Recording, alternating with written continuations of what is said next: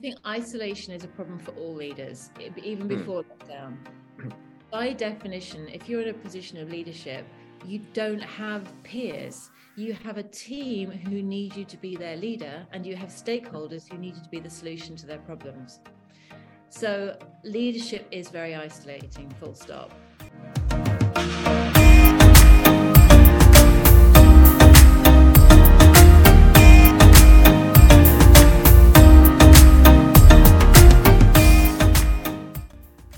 Hello and welcome to another episode of the Great Business Minds podcast, the definitive show for the business of digital infrastructure.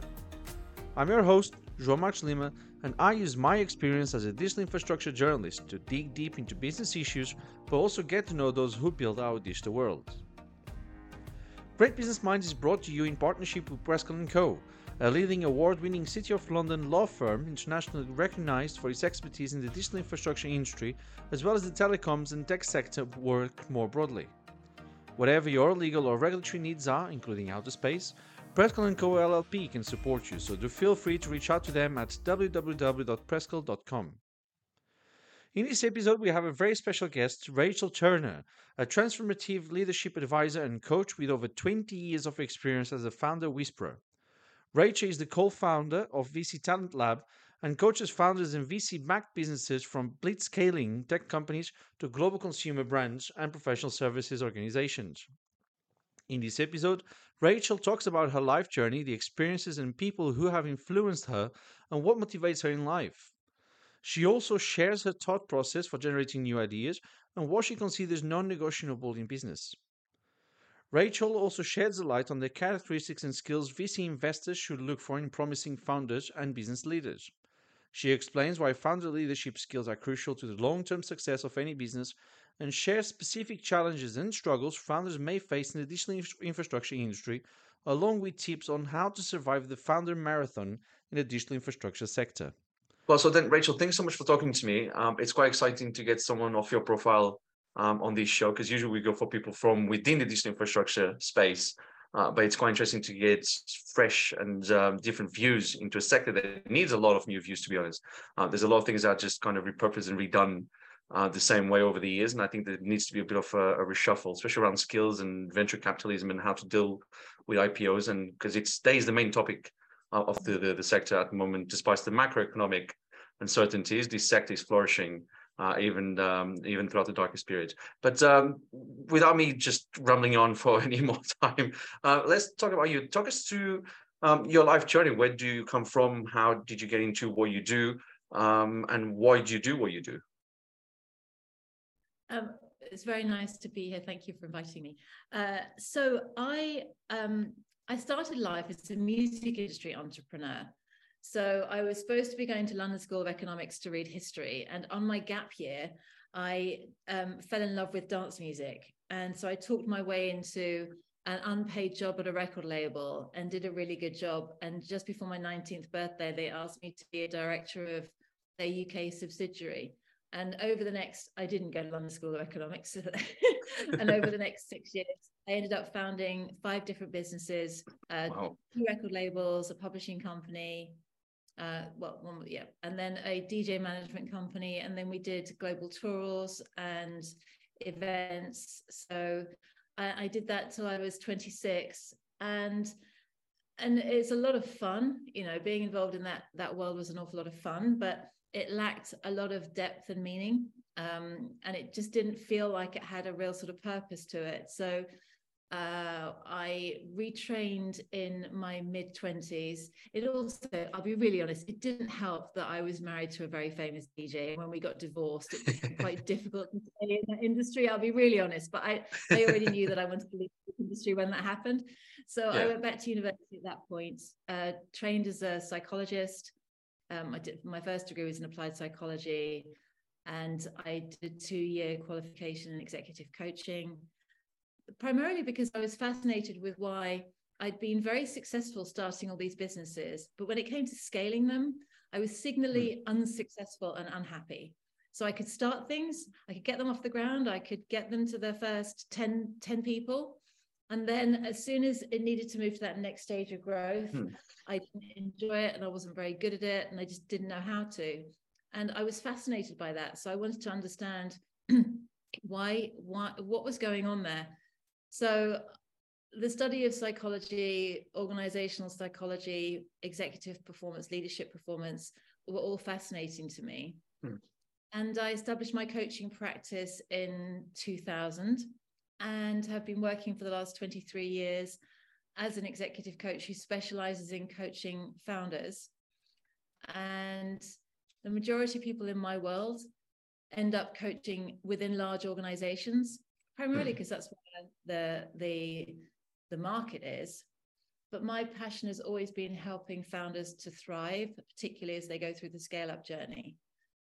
So about three years ago, my business partner and I decided we were really curious about the fact that coaching is ubiquitous in the corporate space. You would no more think of having a first-time leader who doesn't have coaching or training or leadership development support.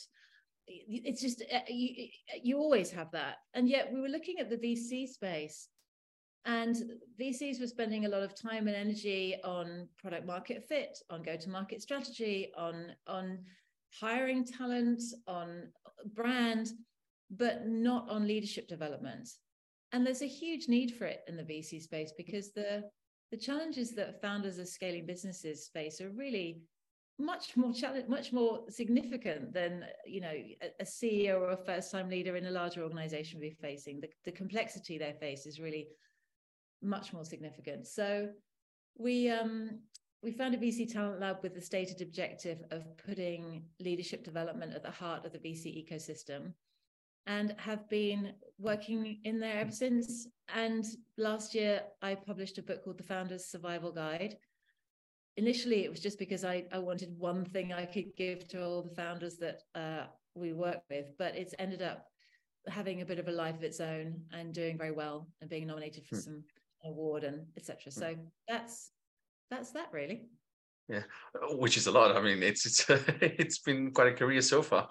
Uh, but I love the, the the book's name as well, The Founder's Survival Guide. Um, I think it's uh It, it is a must read for anyone starting a business. And uh, what you said about having an idea, pushing it out, building the, the foundations, and then hitting a wall where you can't scale it. Uh, I think that's something that a lot of people will see themselves in, because even in this space, and we were chatting just before we came live, um, that um, it's an industry that luckily it can still flourish even throughout the darkest periods um, of our times. But there are still businesses that they come out and have amazing business plans and amazing ideas and things that could actually, if they scaled them up to a certain level, it could change the whole dynamics of the sector. But then it is exactly what you said. There's that barrier there of how do we go from convincing the first ten, one hundred people to then being able to actually scale it up and make this uh, a national, international, global uh, brand and platform. So that's, I think what you're saying is going to really resonate with a lot of people that are listening. Um, and uh, and we will get into it as well, because we will discuss more into detail uh, how to get over that. Uh, but then still focus on you a little bit, because we do like to know the person behind the, the brand, and also to get to get an idea of the, the, the individual. Uh, tell us who or what has influenced you over the years. Of course, music is a huge influence, I'm, I think. I probably can assume that. Uh, but are there any particular people, experiences, um things that have really shaped you to of how you to what you do nowadays? It's an interesting question. uh I was thinking I I could speak about, you know, particular people that I found very inspiring and role models that I've worked with, and you know, I I do have a love affair with Catherine Hepburn as a role model. I think mm. she was a most incredible, feisty female who is not willing to be put in any box by the, you know, the, the time she lived in. So I've always admired her, but genuinely it's four people. It's not the most exciting list in the world, but my mum, who taught me that uh,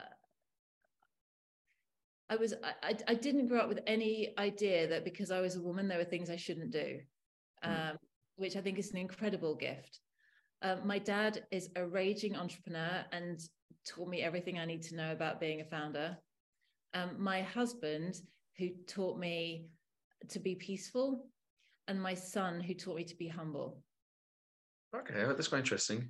Especially from a young person, you wouldn't expect them to, to teach um, someone older to be humble. So what sort of experiences? If you, if you want a lived experience of you have no control and you don't, you might think you have control, you might think you know all the answers, try becoming a parent. You very quickly know you know nothing, and actually just show up and try and do the next right thing.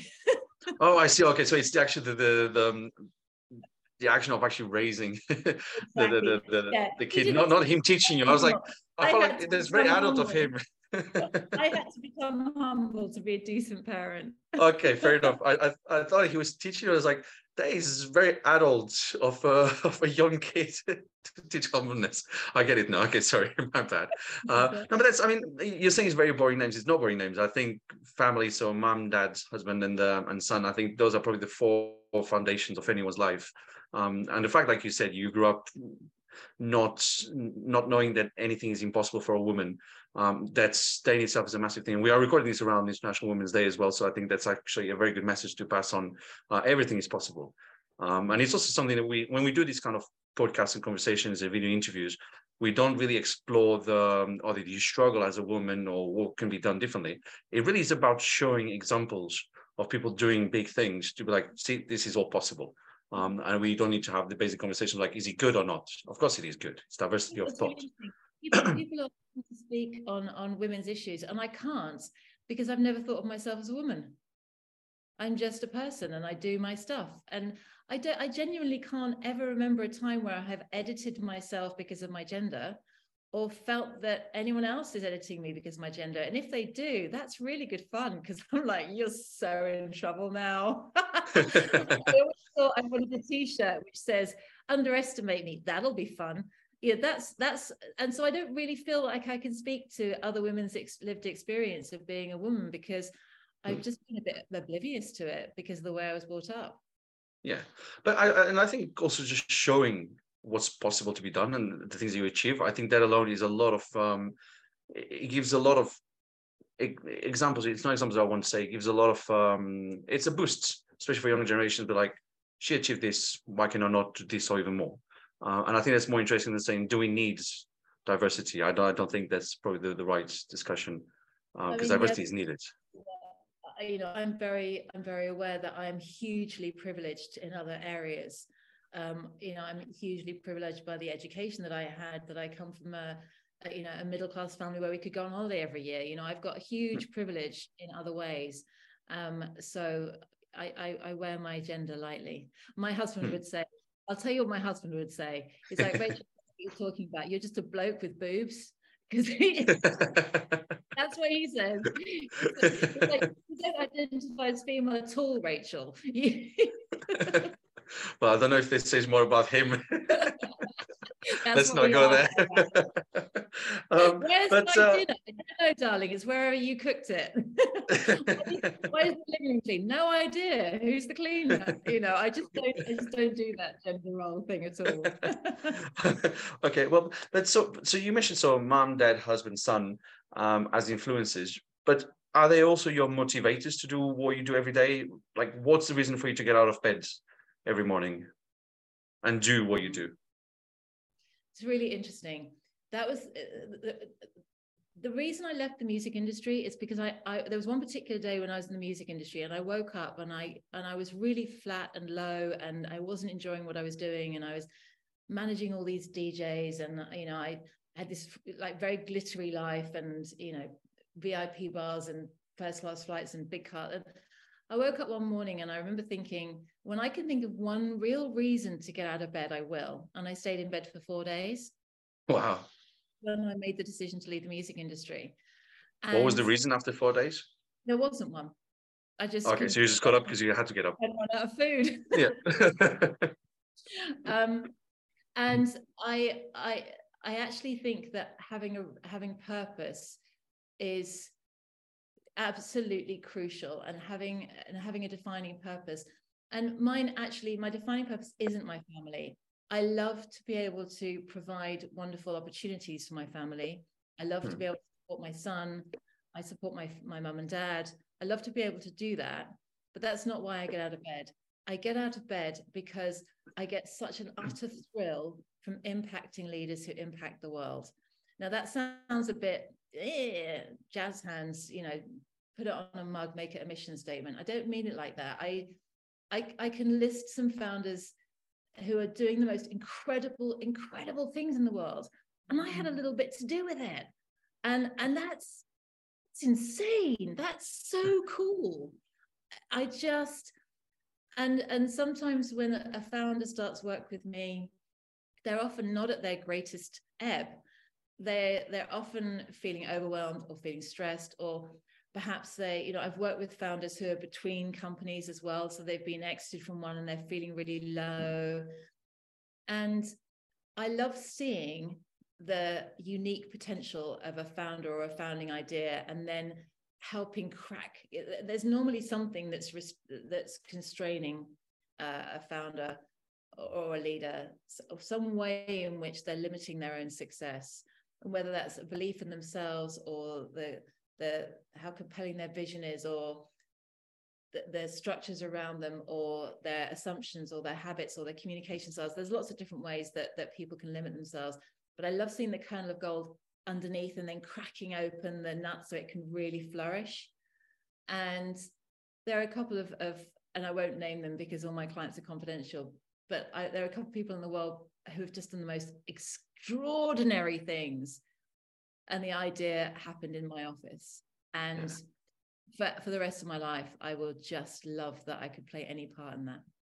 Yeah, that, that's an amazing feeling. I mean, the fact that you can take something slash someone Um, who's probably not going through the best phase in their life, either changing companies, seeing their previous baby being kind of killed and then having to open a new one, scaling up the whole journey. Being able to to take that and actually do something with it, that's quite a, not just noble, it's also quite talented. It's quite a talented thing to do, because it's sometimes very hard. And it's especially when people sometimes in those positions, they go into such dark places as well. It's very hard to go around that and like, all right, let's look at two years down the line, let's look at that. Let's not focus on the next month or two. Let's focus on the next twenty-four uh, and see where you want to be then, and try to, like I said, crack that shell open um, and build it. Um, so I think I think that's quite interesting what you say, and I think that's very a very good motivator. Um, and it's also building your legacy. Yeah, there's a very, I don't think about legacy, maybe I should, but there's a very interesting um, model called the hero's journey that some of your listeners may know. Um, it was a psychologist called Joseph Campbell was fascinated by, why do we love the hero stories? Why are we drawn to these hero stories? They did a meta-analysis of all hero stories in the Western tradition, from, you know, Greek and Roman right there through to modern day. And he identified that there are these, these certain predictable stages on the hero's journey. And he, he his hypothesis was, the reason we like hero stories is those predictable stages are our own lived experience of personal transformation. So when we're changing, we are in effect going on a hero's journey. And the hero's journey has become quite a mainstay in, in, in the creative industries. In fact, George Lucas used it to write Star Wars. And so the Luke Skywalker follows exactly the pathway Joseph Campbell laid out. And there's a particular part on the, on the hero's journey where helpers and mentors come along, um, whether it's Obi-Wan Kenobi or Yoda or C three P O or R two D two. Some days I feel Yoda, sometimes I feel R two D two. We all feel Yoda sometimes. I, I don't want to be the hero. I have no desire to be a hero, but I really love helping heroes, you know, go through their own hero's journey. I just, I love it. Yeah, which is extremely humble. So speaking about humbleness, um, it, it, the idea of humbleness comes back. um, And then I was just going to say, so, and this is a question that I like to ask everyone, um, especially people that run their own businesses as well, and they've started a business, and you not only help, but you run yours as well. Um, what's non-negotiable for you? What's one thing that uh, when you sit down with your with your business partner, when you sit down with a client, what's the one thing or a couple of things that you do not open hand off uh, and you just do not accept? Yeah, this is a really tricky question. I have the one thing, the one thing which is absolutely, completely and utterly non-negotiable um, is, is ism. So racism, sexism, isms. Um, I once was working with a client who said the most horrific thing about gay people. And I remember sitting in the room, and it was quite a big contract that I was working on. And it was the most horrific nineteen forty, such bigotry, it was unbelievable. And I remember sitting there thinking, what do I do? What do I do? What do I do? What do I do? And I remember my mum saying to me, the only thing that evil needs to, to thrive is for good to do nothing. And I remember, this is a long time ago, I was quite young as a coach, but I remember I just snapped my book closed and I said, my mum taught me that the only thing that good, that evil needs to survive is for good to do nothing. And I will not work with somebody who spreads that kind of hatred in the world. And I left. Wow. So I, I think mean, that's my non-negotiable. If you, if, and, and, and it's really, for me, it's about othering. So it's about whether the other that you are speaking about, whoever you are saying is them versus us, I just won't do them versus us. That's an extreme version of them versus us. Hmm. But I also, within, when I'm coaching clients, there's often a tendency clients will want to come and tell you how they're right and it's their problem, the other people are wrong, they're the wrong ones. I just don't do that. I, I, and I think some of my clients would quite like me to do that occasionally, but I'm a great believer in personal responsibility and looking at the part you play in every environment that you're in. Mm. So the extreme version, so I don't tolerate us versus them thinking. Extreme version is bigotry or, or racism or any of the isms. The short version is don't, don't come to me to whinge about other people. If you're interested in finding a solution, fantastic, let's go. Uh, if you if you want if you want me to pat you on your head and agree that Bob in accounts is a an idiot, I'm not your girl. Yeah, I, I think you're totally right, and uh, unfortunately, it does happen a lot, especially in bigger corporations. Um, and then other reason, I've never actually heard that word before, but I like it. Um, it's I like the word, not what it means, but uh, I think it's very correct. And personal accountability sometimes is one of the hardest things to find. Um,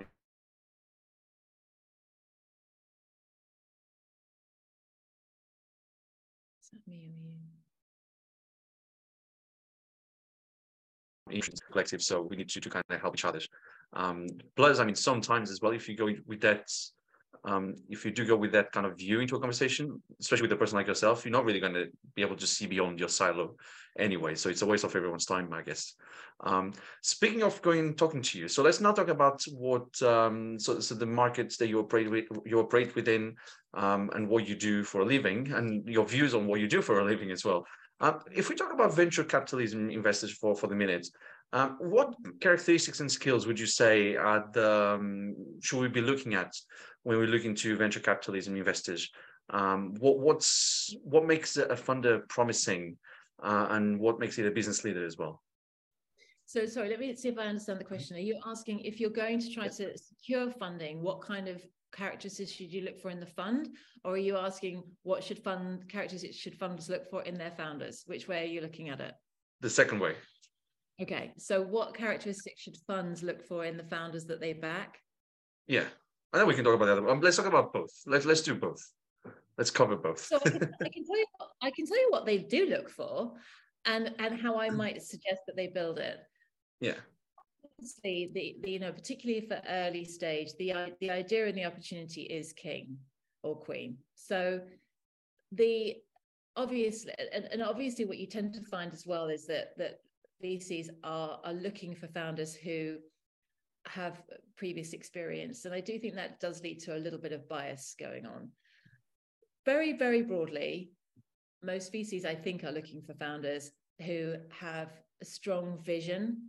That's the thing that, and, and it's very difficult to teach. There's a kind of entrepreneurial warrior energy, which I think is very difficult to teach. It's a kind of combination of vision, myopic view, and grit and determination. That is sort of the classic entrepreneurial energy.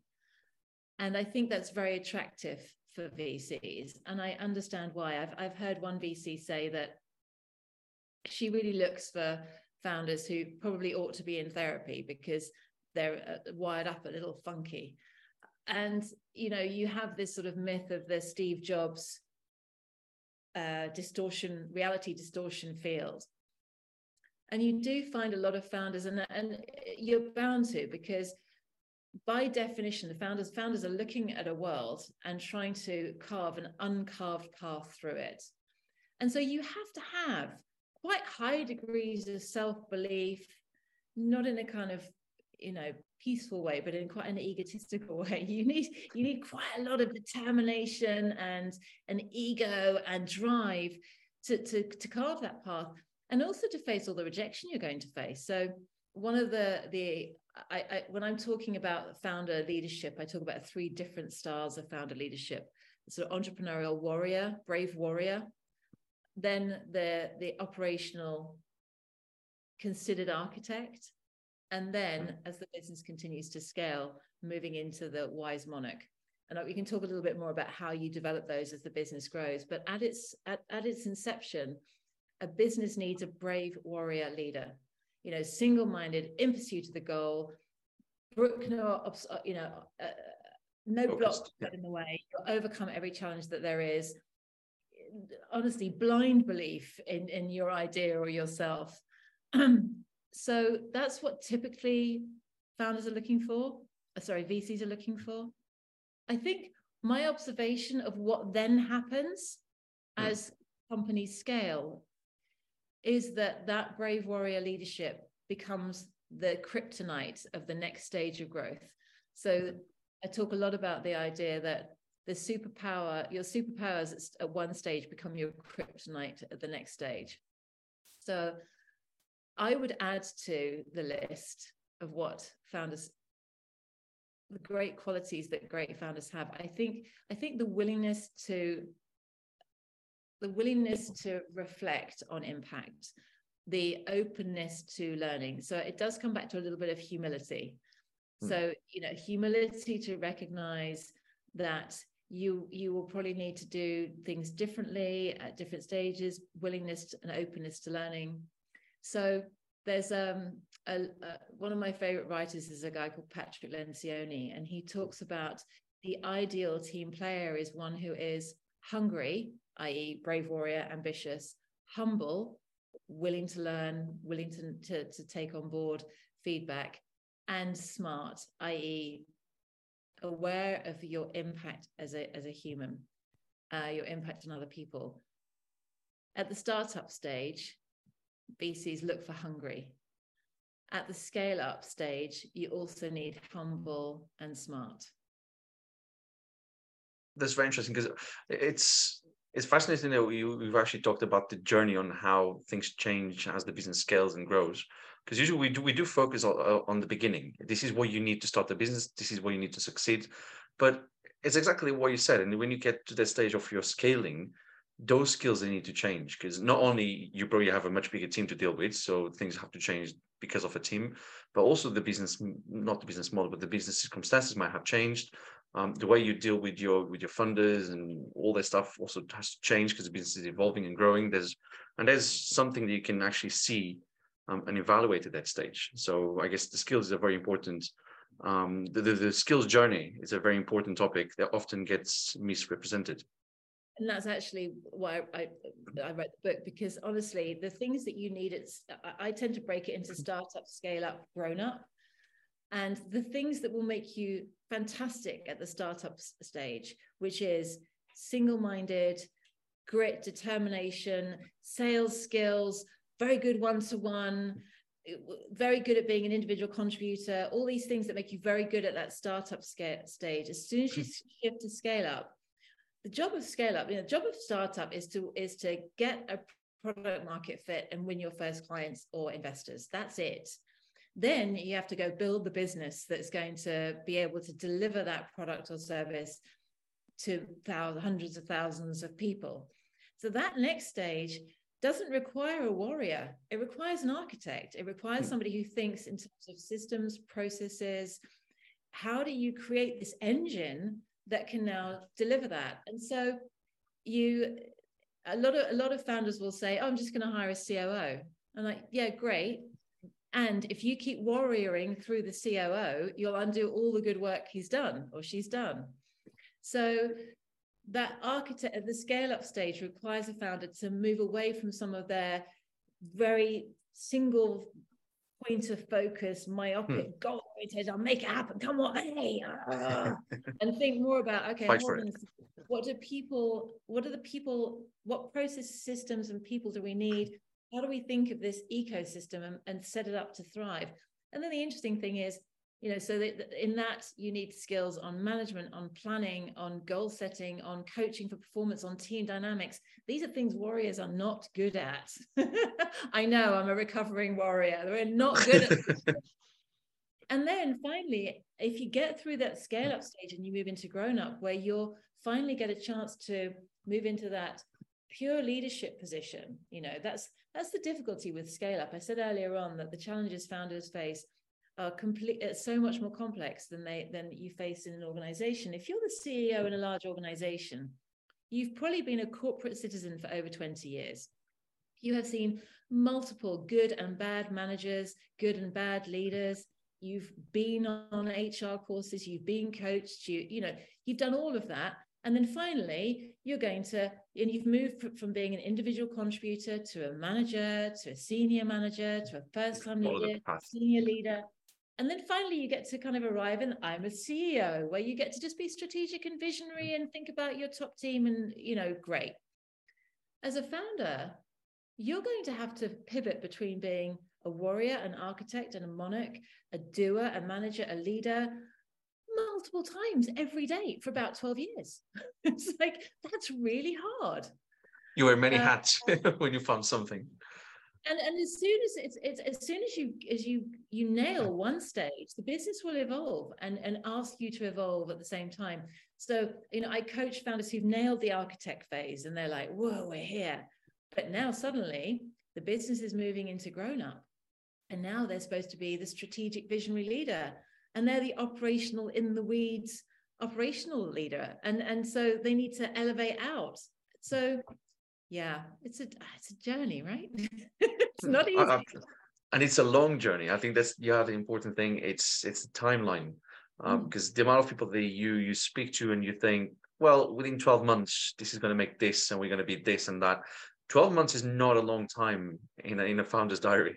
twelve months goes like like that. It's uh, it's one minute. It's it's a grain of sand sand um, in the times in time machines. Yeah, recently is that the average length um, uh, startup to sale is around eight to ten years, hmm. and it's really interesting because if you speak to early days founders, they'll say things like, it'll, you know, I'm I'm quite stressed right now, but it'll be better when. It'll be better when I've got a C O O, or when I've got a, a C F O in place, or when I've made that hire, or when we've done that raise, or when we finish that board meeting, or when we hit those sales.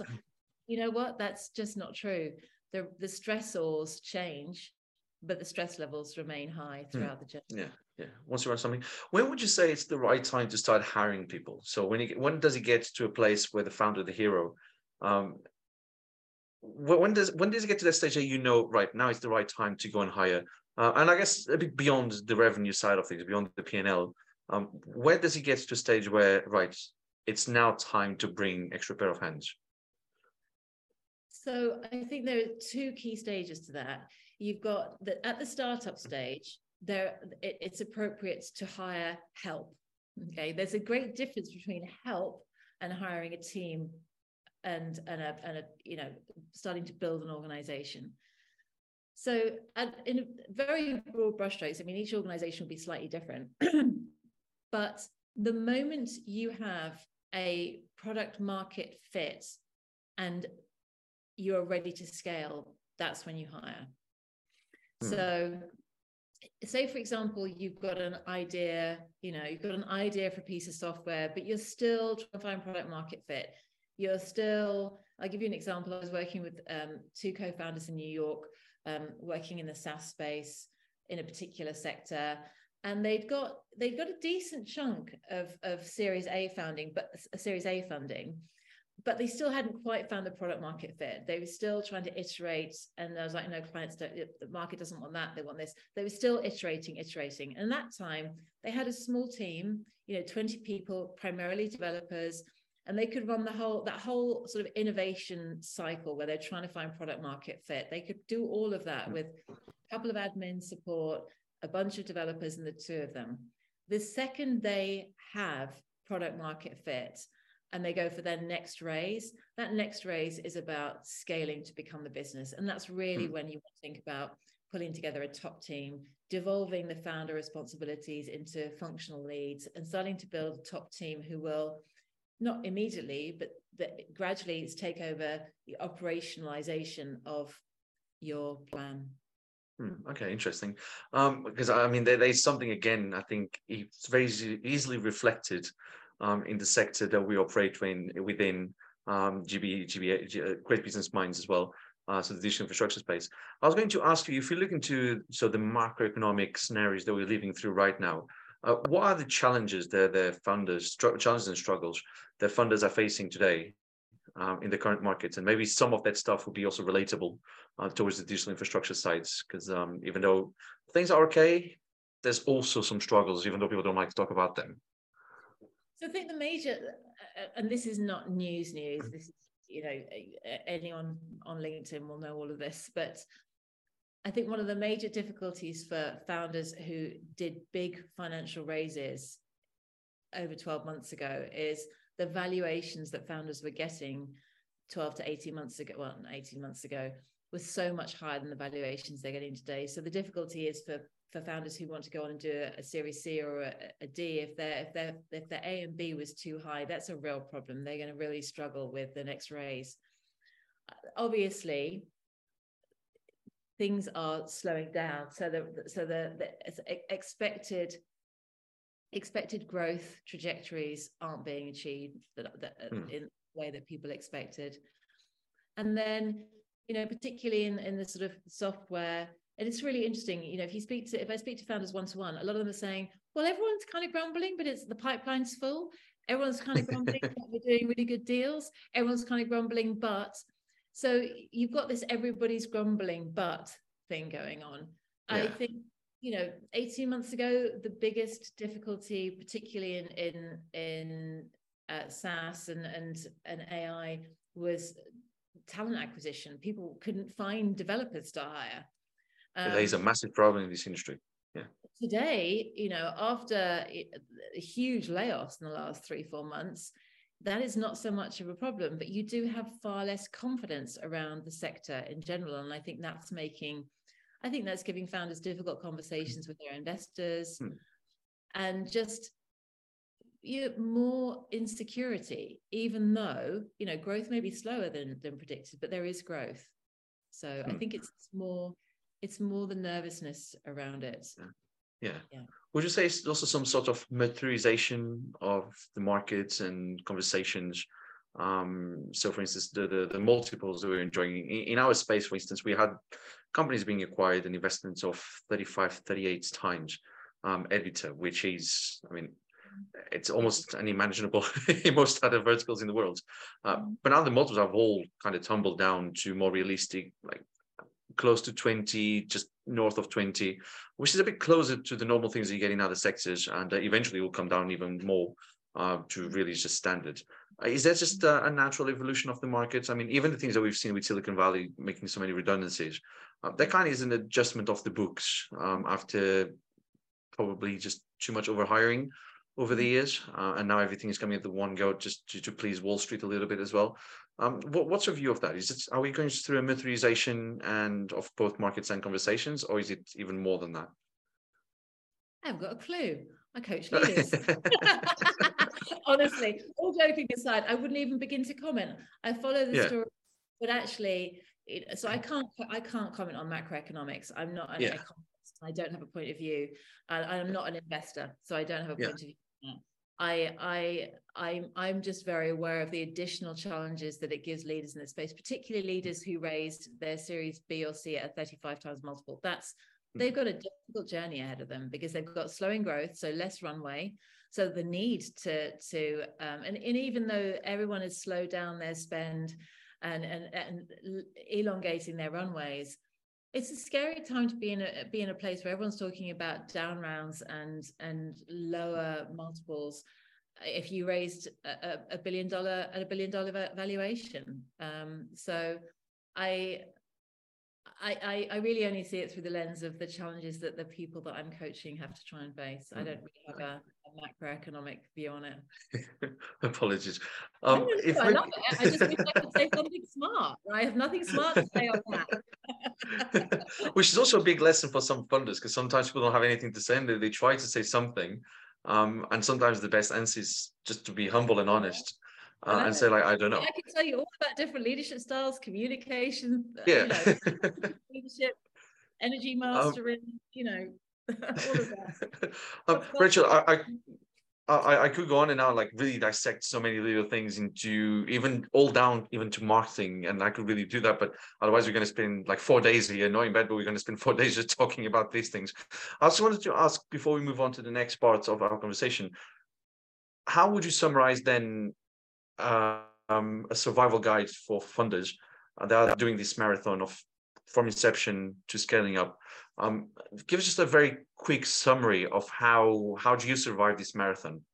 Oh, I'm so glad you asked. I'll put the kettle on. yeah, no, I'll keep it brief. I think I think of founder survival as a stool with three legs, and you need each of the legs to be solid. The first leg is leadership styles. So to, to, to not just survive the startup, but scale up and grown up, you need to understand that there are three different ways in which you'll need to lead. You'll need to be able to lean into considered architect leadership and into wise monarch leadership. So both, another way of saying those, the archetypes of warrior, architect, monarch is, is entrepreneurial, operational, strategic. You need to be able to understand how to lean in and out of those ways of leading and communicating. So that's leg one. The second leg is around communication, and communication, communication skills all get lumped under one bracket. And so I'll often get founders saying, I'm really good at communicating. And what they mean is I'm very good at selling. Uh, but they, they so, so I differentiate in that communicate, in that leg, the communication styles bucket. I differentiate between communicating to inspire and influence, which is around selling and pitching and public speaking and, you know, your brand and all that lovely stuff that founders generally quite like, unless actually they love it, unless they are coming from a pure tech background. And then that's the bit they really don't like a lot. Um, so if, if you've got kind of this the sales background entrepreneurs, they they they like the communicate to, to influence and inspire. The other the other style of, of communication is how to communicate to manage. So yeah. How to craft clarity for your team, how to give feedback, how to coach for performance, how to hold people accountable, how to manage team dynamics, how to create powerful culture. So you've got these two elements within communication. So leg one, leadership styles, and that is warrior, architect, monarch. Leg two, communication, and it's to influence and manage. And leg three is energy mastery, because my observation is that I've worked with founders who, you know, have got all the leadership skills in the world, can communicate any way they want to, but hmm. Their, their, their, either their energy, their, their mind is doing a number on them. So they're riddled with resentment or fear or stress or overwhelm, and they're not operating very well. Or they're, so their sort of self-mastery is not what it needs to be. Hmm. You know, founders need to understand how to manage their ego, manage their fears, manage their anger, manage their aggression, manage all those things. Sounds more difficult than it really is. And then they also need to... I, I was going to ask... No, no, no, that's not too difficult. I've got a model. It's all good. And then the final, and, and so that that that energy mastery is also about your physical energy. So, you know, founders showing up hungover, stressed out, not sleeping, um, it, not a great idea. So three legs of the stool: leadership styles, communication, and self-mastery, energy mastery. I was going to ask just a very quick follow-up question, because on the energy mastery, not so much on the sleep side and everything, but um, on overwhelmed and sometimes the way looking at things, a lot of things you said, they do come with life experience. It's not something you learn uh, in a classroom. It's not stuff like that. It's you learn with experiences of having worked somewhere else, with having worked with other people. How do you go in and you teach them those things, and you crack open the shell um, around... So, it's it's really interesting. I noticed when you said earlier on, you said, and you're going to get them in no matter what they've been going through, you're going to say, what's in two years' time? Don't think about the next two months. And there's a part of me going, don't do that. They'll never listen to you. Yeah. The same thing now. Don't teach them that. They won't listen to you. Okay. Um, so, so not that way. I, I don't teach founders anything. What I do and the way that we work is we work on something called a gap model, so which is, where are you? Where will the business be in three years' time at your next raise? And what is that going to require of you as a founder? And then we do a gap analysis. So we look at your default ways of leading and managing and communicating, and, and, and then we look at how you'll need to communicate, lead, and manage at that next stage of growth. And so we can build a developmental plan with you. And then the other thing that we look at is, is what's going to get in the way of you implementing that plan. And so the conversation about, about mind mastery, energy mastery, self-mastery is around that, what is going to get in the way. So by the point you're having that conversation with the founder and you're saying, okay, great, so you want to show up like this as a founder, you want to communicate as what's going to get in the way, particularly if you've built enough rapport with them, they're going to tell you, you know, my, my stress levels are really bad, or I, I, you know, I, there are ways that you can help them see the ways in which they might be tripping themselves up. Hmm. Um, hmm. So we we do things. I do. We do psychometric assessments. We do some three sixty feedback, and then you know part of what coaching is is to help people see what in themselves what maybe they don't see. And hmm. so sometimes your job is to help a founder find out something about themselves that they didn't know. And so, you know, I'm working with a founder um, at the moment who is off the chart warrior, off the chart. And the conversation, the coaching conversation started with, I need you to come in and fix my team. And I was like, oh, excellent. All right then. And so my job, that's what I do. My job is to sit there going, right, how do I help him see the unintended impact he's having? And how there's a link between how he's communicating and leading and how his team, without criticizing him, because he's been criticized, it doesn't work. So, you know, I'll, I'll do some psychometrics, I do some, some, some feedback conversations in a really safe way and help them understand that. So, hmm. yeah, gently. Okay. Maybe another question that you tell me I'm, I'm not questioning right, but do you think loneliness, loneliness sometimes gets in the way, especially with funders at the very early stages of their journey? Uh, I mean, especially in the post, well, we can't say post-COVID, but especially since COVID started, um, a lot of businesses are starting at home and people are alone and working alone from home. They don't have colleagues. They don't have a team. Um, do you think sometimes that also contributes a lot to stress levels, to um, it, it hinders the thinking around something? And sometimes you, you might take four or five days to decide something uh, when if you have a team, you probably just take a twenty-minute meeting uh, to decide on something. Does loneliness also play a part into it? I think isolation is a problem for all leaders, even before lockdown. By definition, if you're in a position of leadership, you don't have peers. You have a team who need you to be their leader, and you have stakeholders who need you to be the solution to their problems. So leadership is very isolating, full stop. And so you're absolutely right. A lot of times, all, all that founders and any leader, not all, but what they really need from coaching is a space to think through out loud hmm. with somebody who is doesn't have any, you know, I don't have an agenda other than helping you achieve the success that you want to achieve. So sometimes it is simply a case of creating an environment where they they can talk those things through. The second point you mentioned is about the impact of lockdown on teamwork and the effect of that on decision making within an organization. You made it sound much better than I did. You made it sound much better. It's exactly that. so, so I think, I think oftentimes, if I think about my clients, oftentimes my clients want to make the decisions on their own. The team are rather annoying. I, I often think of, of founders as, not all founders, but some founders being a little bit like, if you've ever taken a kid to a playground with their parents, and the parents are gently walking towards the playground and the kid's zooming off and then kind of going, Mom, Dad, come on, hurry up.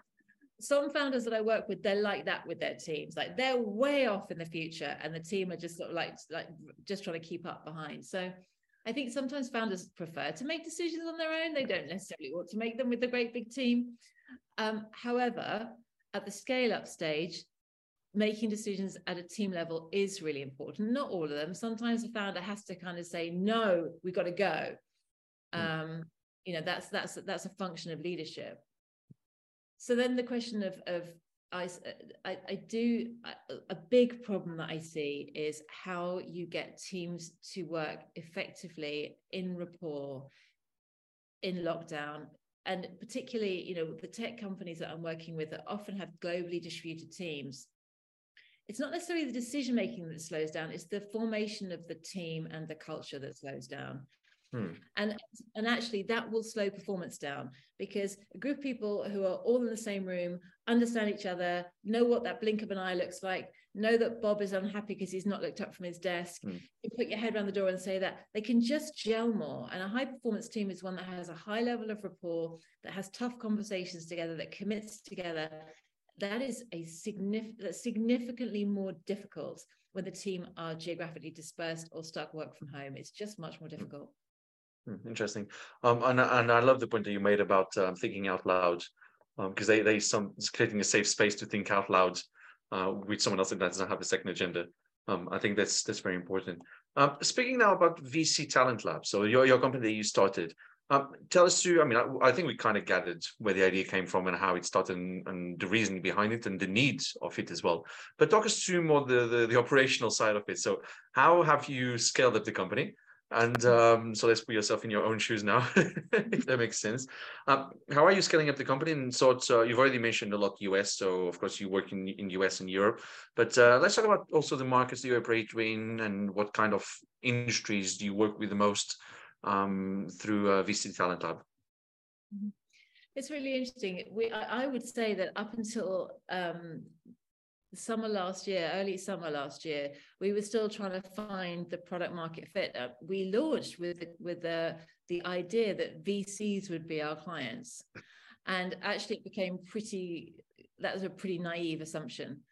Uh, understandably, with the, the economics of the bets they're making, V Cs want their money in investments in organizations. They're not like a, you know, they're not like a P E who is making one large, a single investor in a large organization and throw money at, you know, um, yeah, post-deal investments. So I think originally we thought that V Cs would be our clients. It's now become really, really clear that they are, they are our main referrers. So we work with four or five relatively, you know, large funds at the moment, and they introduce us at the point at which they make an investment with the founder, and we do a variety of different things within funds to be part of that ecosystem. Hmm.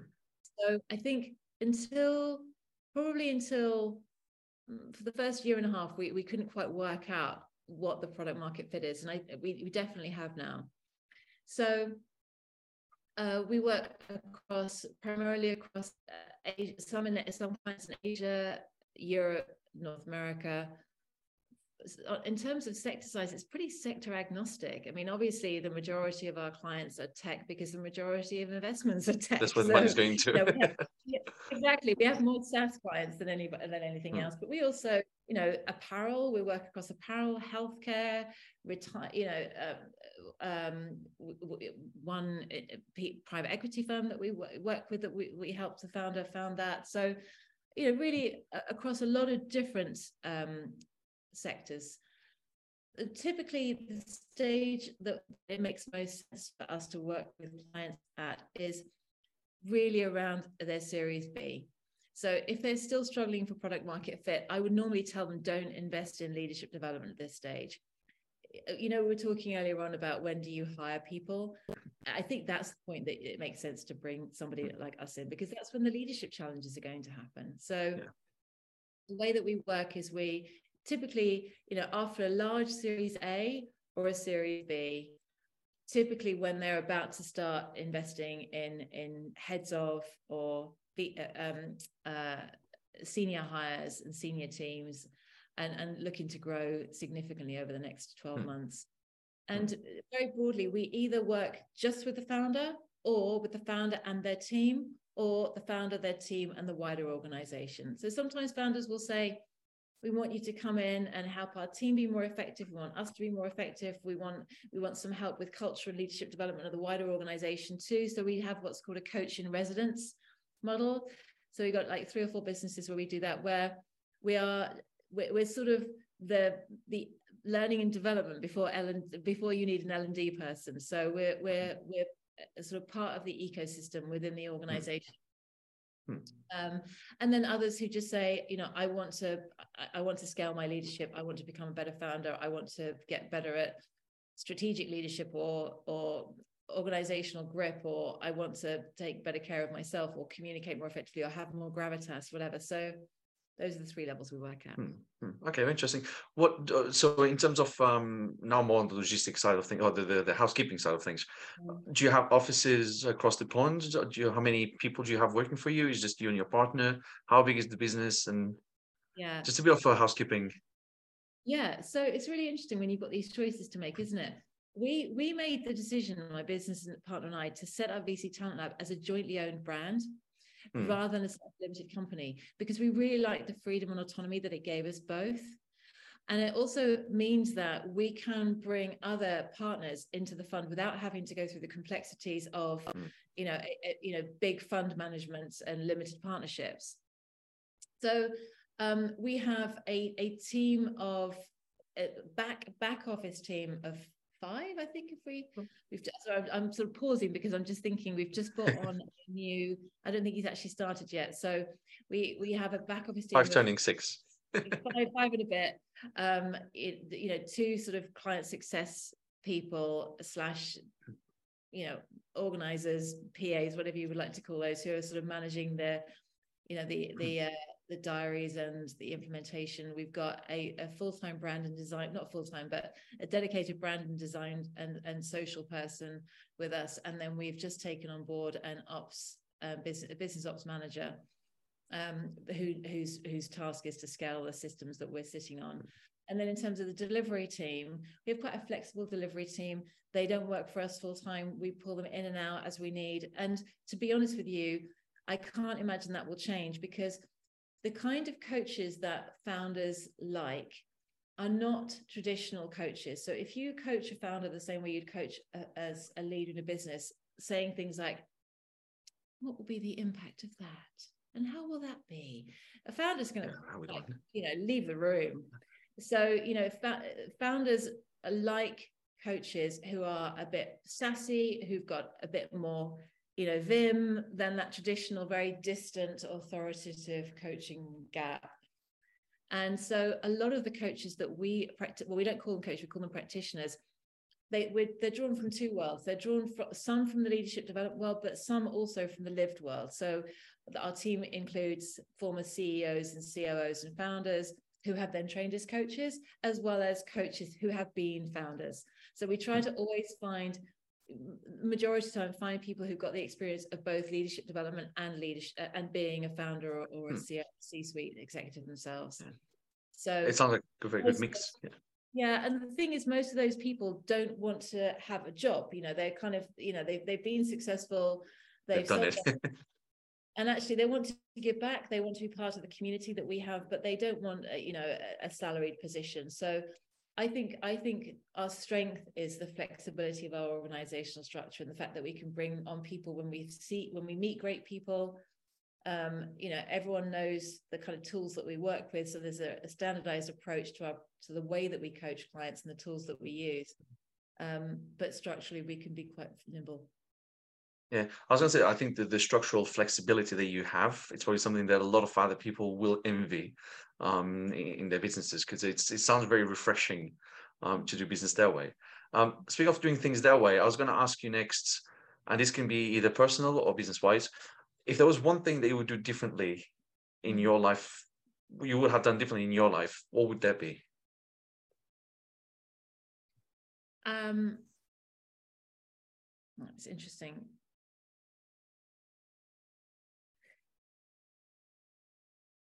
So I I made the decision to give up drinking quite a few years ago. And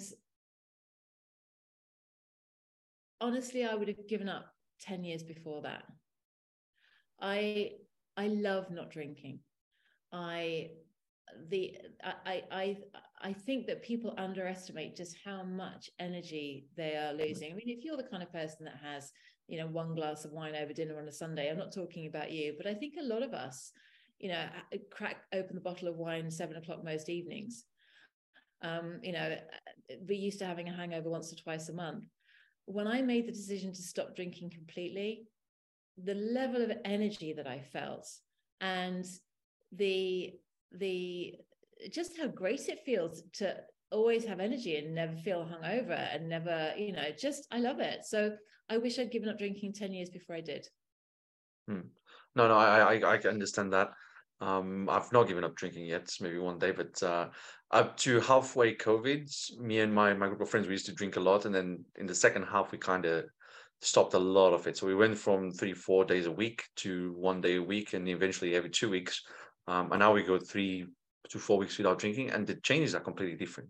It's your mood, your energy, your sleep, your, your skin, everything. Yeah, everything. If I could drink the way you're describing, I would drink yeah. the way that you think. I don't think you need to give that yeah. up. But I, yeah. I've just, I'm a bit black and white. I'm, I'm either every night or not at all. And, you know, sort of, I'm, I'm I just don't do in between. So for me, the decision was to stop completely. And, yeah. uh, and so it's, I, I suspect that what you've just described is, is the same benefits that I've experienced, you know, the energy, you know, everything. I mean, I, I look, I look five years younger than I did a decade ago. You've aged the other way around. It's like that uh, Leonardo DiCaprio movie, which I forgot the name now, of course. um, that sounds good. I, I was going to ask, because of course we've spoken about V C Talent Lab. Is there anything else you're working on, like right now, or you go in the drawer coming? Can you lift the veil a little bit on something um, that you might be doing separately? So the interesting thing is, I want to want. If you, if you think about the, the um, whether you think about stages of business growth or the hero's journey, you've mm. always got that, you know, you're coming up with an idea, then you're implementing the idea and you're going off on the journey, then you're going, you're climbing the mountain. And then you get to the top of the mountain and then you're like, right, okay, rest now. What's the next mountain? I'm at the beginning of the mountain. So, you know, the last three years have been a process of designing the business, setting the business up, crafting the core products, building the key team, building the sales collateral, putting the systems in place, bringing on the back of uh, so so I need to do at least another two three two three years of hard Focus, mountain yeah. climbing before I can think about what's next. Also, but on a personal level, I I I know that the next two or three years will bring significant personal changes in my life for a variety of reasons which I won't go into here. Um, but I know that I'm going to have to deal with some quite difficult personal things in the next couple of years. So I, I quite like the idea of I'm just going to do V C Talent Lab, love my clients, love my family, and just just do a bit of living. Yeah, set, set the basis for success. Anything. I'm not going to start anything for another four years. This is enough. Yeah. I started enough. let's let's yeah, finish the thing. I, but I, I, I actually picking up on that as well. Sometimes there is a mistake that people do when they launch something uh, and then they have another idea. It's like, let's do that as well. And then you have A, B, and C. And instead of focusing on building a good A, you're building A, B, and C. So you're sharing your energy levels. Uh, you're just giving thirty percent of energy levels to each brand as opposed to giving one hundred percent to one of them. Um, and that would hinder all of them. Um, and and the reality is that that I I love my clients. I love the work that we do. I think the work hmm. that we do is really, really important. I also love my family, and my family are going to need some help. And yeah. so I need to love my clients and love my team and love the founders that I work with, and I need to love my mum and dad. Yeah. That's what I need to do. I need to spread the love there for a little while, make sure they're all as well as they can be, and then and then think about what's next in a couple of years. Did we cut out then? Yeah, it's like care about my mum and dad, and then and then everything stops. Go back and say it again. Uh, yeah, yeah. You can edit it. Yeah, okay. I'll, I'm going to make a note. Um, yeah, yeah. Just so you know, there was also a moment earlier on where you froze, but you were talking throughout it. So check the, the yeah. recording to make sure that yeah. it recorded, because I couldn't hear you, but it didn't matter. Yeah, um, yeah. So sometimes it happens with you as well. The image freezes, but because the sound is okay, that's why I don't stop. Yeah. Um, I think it's just my internet. My internet is not great, so I apologize for that. That's okay. So, um, so yes, I think at the moment I I I, I love the clients that we, I work with. The team are great. The, the ways that we're working with founders is really good. You know, I think I think what we've done with V C Talent Lab is really important. The book is important, and that needs some love and some T L C. It needs me to take mm. care of it. I need to parent that. And then yeah. on the other side, you know, my mum and dad also need a lot of care and support over the next couple of years. So I'm just going to love those two things for a little while. Take care of family and work and V C Talent Lab, and then decide if I want to climb another mountain in three years' time. Yeah, it's finding the balance and being present on all fronts. Um, and didn't just make the most of it um, on every single scenario. Uh, but I guess no venture capital ventures around music, then not not a V C company for music, would you? Definitely not. Definitely not. I, I, I, it doesn't work that way in music either. So I, I think I think the next the next adventure will include some kind of equity play in something bigger than this. Um, because the reality is a professional services company is not a massively scalable operation. I mean, you yeah. know, it, there's only so much. Yeah. You can spend twelve years, build it to seventy people, sell it to, sell it to Accenture. I'm not sure that's a journey I particularly am inspired by. Um, however, being involved um, in, in, more, in, a, in a more depth way with some mm. kind of operation, you know, I think mm. that would be interesting, but that's not for now. Yeah. Yeah, that'll be very interesting to watch. Uh, and then, Rachel, so the last two questions I ask everyone. Um, the first one is, what's the best and the worst advice have you, you've ever received um, throughout your entire life? Not just career-wise, entire life. Mm-hmm. Worst and best. So the um, best... And you can say by who as well if you want to. I think, I think they... Yeah. The worst piece of advice was, it'll end in tears. Um, my... I, I'm not I'm not going to name actually I'm not going to name names. These both a piece of advice from different parents. Okay, I'm not going to say which one. One parent would tell me it'll end in tears, and it basically was, don't take the risk, don't run, don't rush, don't don't don't don't don't it's not safe, it'll end in tears. That was the worst piece of advice I ever got. It's very generational as well, though. Yeah. And the best piece of advice I ever got was, and I probably won't say it right, it's my dad's pi- oh I've just given away that the, the former was my mum. Don't let them listen to this. But my, my the the the um my parents are, I, I should probably say both my parents are very very unwell right now, so I know that they've they've loomed quite large in this conversation. It's just that they are both very yeah. very very seriously ill right now, so they're front I'm of sorry mind. To hear. That's okay. Um the um the the best advice was from my dad, who used to say this thing, which is nil nil carborundum e bastardi, something like that, which was just, have you heard it before? No, is that Latin? Or it's not really Latin. It's, made, it's my it dad's again? Made up Latin. Nil, nil, carborundum e bastardi, something like that, which basically meant don't let the buggers grind you down. Okay, I think in plain English is easier. yeah, yeah, but it was it was just one of those silly little things that my dad would say, because he could, you know, Latin. No, you know, that's not yeah. my, my dad was a salt of the earth guy. Is a salt of the earth guy. Um, so don't let the buggers grind you down, which basically means just dust yourself up, get going, keep going. Um, so that was my favorite. That was probably my best piece of advice. Hmm. And uh, and then last question is, like, what's your favorite quote uh, and by who and why? Yeah. So uh, it's really interesting. I I've always thought this is a Viktor Frankl quote. If you don't know Viktor Frankl, an amazing, inspiring man who wrote Man's Search for Meaning, about his experience as a Jewish psycho, a Jewish man in Austria, in um in Auschwitz, and he went on to form a form of uh, psychotherapy called logotherapy, and logo being meaning. So he his whole thing was about man's search for meaning. Um, so I've always understood this to be a quote from him, which is that man can handle any what if he has a reason why. Apparently Nietzsche said it first, but I'm going to take it from Viktor Frankl. No, I, I appreciate that. And I, I think it's actually a very, it, it is a very good way to end this conversation, because everything circles about that as well. It's the what, the why, how, when, uh, but the, the why and what, I think that's the first two questions that always require an answer um, for you to then step out into how and when uh, and really decide the next steps of movement.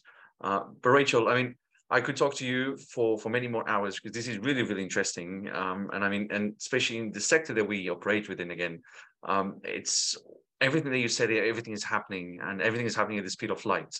Um, so I'm sure this, or the conversation we've had over the last hour, this is going to resonate with a lot, a lot, a lot of people. Um, they're going to be listening to this when it comes out. Uh, so thank you. Thank you for your time. Um, and I, I look forward to also seeing V C Talent Lab grow, um, not to be an Accenture. Um, I don't think I don't think actually anyone nowadays wants to build big companies like that anymore. I think people are much more focused on the boutique, bespoke um, kind of enterprise thing, as opposed to building the next K P M Gs and Accentures and big everything. Um, so yeah, so thank you, Rachel. And to our listeners, thank you for tuning in, and don't forget to review and share this episode, and follow the Great Business Minds podcast on all your favorite streaming and social media platforms. You may find the links in the podcast description. Thank you again to our new sponsor, Prescott and Co, a leading award-winning City of London law firm internationally recognized for its expertise in the digital infrastructure industry, as well as the telecoms and tech sector work more broadly. Feel free to reach out to them at prescott dot com if you require any more information. Do subscribe to the podcast, and we invite you back again for the next episode of the definitive show for the business of digital infrastructure, the Great Business Minds podcasts. See you then.